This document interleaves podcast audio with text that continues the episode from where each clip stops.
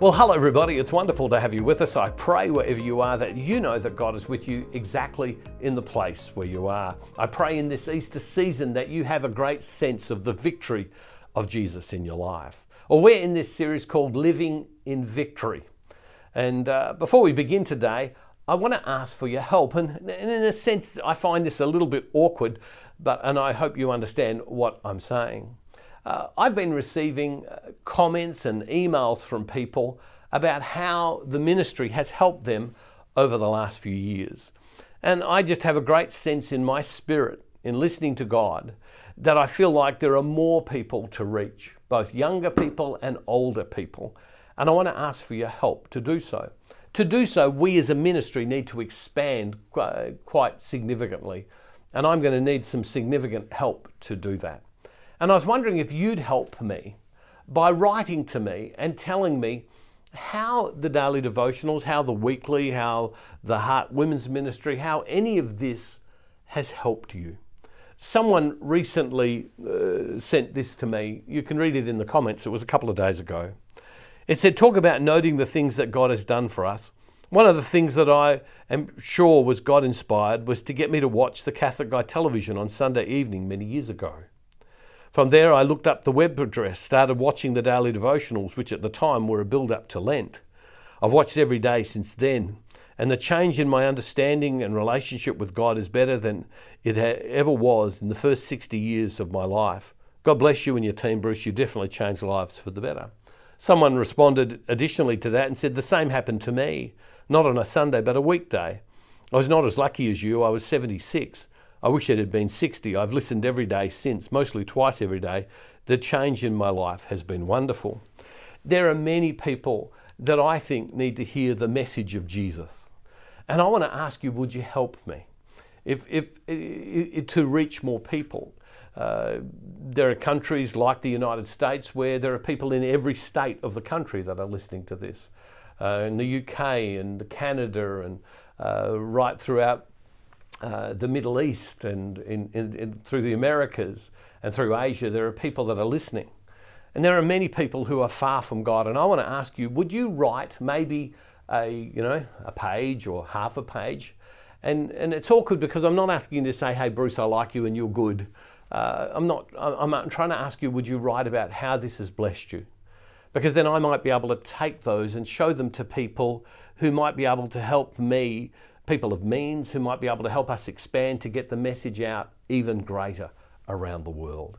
If you do that, I'd ask you just to send it to this address. If you just send it to this address on the screen, and uh, I would be grateful. And the whole cause of it is for this there's more people to reach, there's more people who need Jesus. And I'm asking for your help and your story of how this might have blessed you. Don't say what's not true, only say what's true. And maybe write a page or half a page and, and, and send it to this address, and I would be abundantly grateful if you would. Well, we are talking about living in victory, and I want to go straight to a passage of scripture from Luke's Gospel, chapter 17, and it says this Jesus said to his disciples, Occasions for stumbling are bound to come. Uh, you know, you're going to fall over, you're going to get it wrong from time to time. But woe to anyone by whom they come. So Jesus is saying, uh, you know, it's okay that you're going to fall over but to the person who causes you to fall over. Oh, that, that's serious. Verse 2 It'd be better for you if a millstone were hung around your neck and you were thrown into the sea than for you to cause one of these little ones to stumble. Now remember, what did Jesus said when someone had said to him, How do you come to the Father? Jesus took a child and he said, If you want to come to me, come as a child. And so Jesus is not just talking here about children, Jesus is talking to people who come with that childlike innocence to him. And be on your guard, it says in verse 3 be on your guard. If another disciple sins, you must rebuke the offender. And if there is repentance, you must forgive. You must forgive. And if the same person sins against you seven times a day and turns back to you seven times and says, I repent, you must forgive. Verse 5 The apostle said to the Lord, Increase our faith. The apostle said, increase our faith. If we're to live in victory, if we're to live in the, fa- in the, in the recognition that Jesus died and rose for us, and that we are victorious, that we are not separated from God, uh, if we're to live like that, it's going to take more faith. Because what did uh, Jesus say? Jesus come to declare the, the kingdom of God on earth. The kingdom of God is, is about forgiveness. Forgiveness can be hard.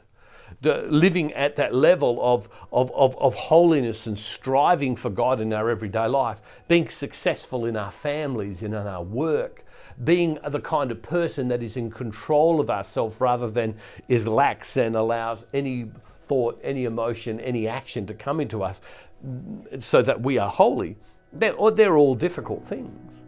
And the apostles come to Jesus and they don't say, Well, I'll increase my faith. The apostles don't come to Jesus and say, Well, then we'll do better. The apostles don't come to Jesus and do what I used to do for many years and go, I'm going to try harder, I'm going to try and be good. I'm going to be try and be good and then only find out that I stumble all the time. No, no, no. No. They come to Jesus and they say, Jesus, would you increase our faith? In other words, would you increase our belief? You, would you increase our conviction? Would you increase that inner side of us, inside of us that is so convinced in your power, in your love, and in your grace that we would live according to the way you call us to live. I've been a Christian for a long time, and yet the longer I've been, the more I realize I can't do this. The more I realize that I am sinful, the more I realize that, you know, I can, I can read the scriptures, I can stand here, I can tell everybody, do this, and hey, this is the way we're meant to be, and this is the way we're meant to be, and yet I struggle. I struggle in my emotions, I struggle in my thoughts, I struggle in my actions. And, and, and yet I know that God is calling me to a deeper level of holiness, as in dedication to Him. But my best falls short. My best is not enough. St. Paul says it. How come I know the right thing to do and can't do it? I fall short. And so I've got to come to God and I've got to come to God and say to God, God, would you help me? In other words, God, would you increase my faith, increase my belief, change my core? And so to live in victory is to turn to Jesus and say, Jesus, you increase my faith. You increase it. Yesterday I talked about people being concerned about their children not being in church. Well, that takes greater trust, doesn't it? To trust God for our children, to trust God for our loved ones rather than we do all the worrying. Because as the scripture says, all the amount of worrying in the world isn't going to help us we, what we know also is if the evil one, if the devil wanted to get you away from loving God, well, all he's got to do is mess with your kids. And then we all start worrying so much about our children not being in church, we forget about our own faith life. And we being able to be the prayer person in our family that can actually affect the life of our maybe non practicing church attending children. See, it's God that has to increase our faith. And so our prayer can be, Lord, increase my faith. I've prayed it many times, I've talked about it many times. Lord, increase my faith. And that's my prayer for you today. That as we learn to live in victory, that we would learn to live in that place of saying, God, increase my faith. Loving God, we thank you today that you love us. Allow us to surrender more deeply to you. And Lord, if there are people out there, and I pray that there are many, who believe that we could spread the gospel even further. I pray, Lord, if they have something on their heart that they could share, that, Lord God, that, that would help people of greater means to help make this go even further around the world. Lord God, I pray that they would write, not to say, hey, Bruce, you've done this, but rather, hey, God, this is what you've done in me through this. And Father, we make this prayer in the name of Jesus through the power of your Holy Spirit. Amen. If you do want to write to me, uh, send it to this address. I would be very, very grateful. God bless you. See you tomorrow.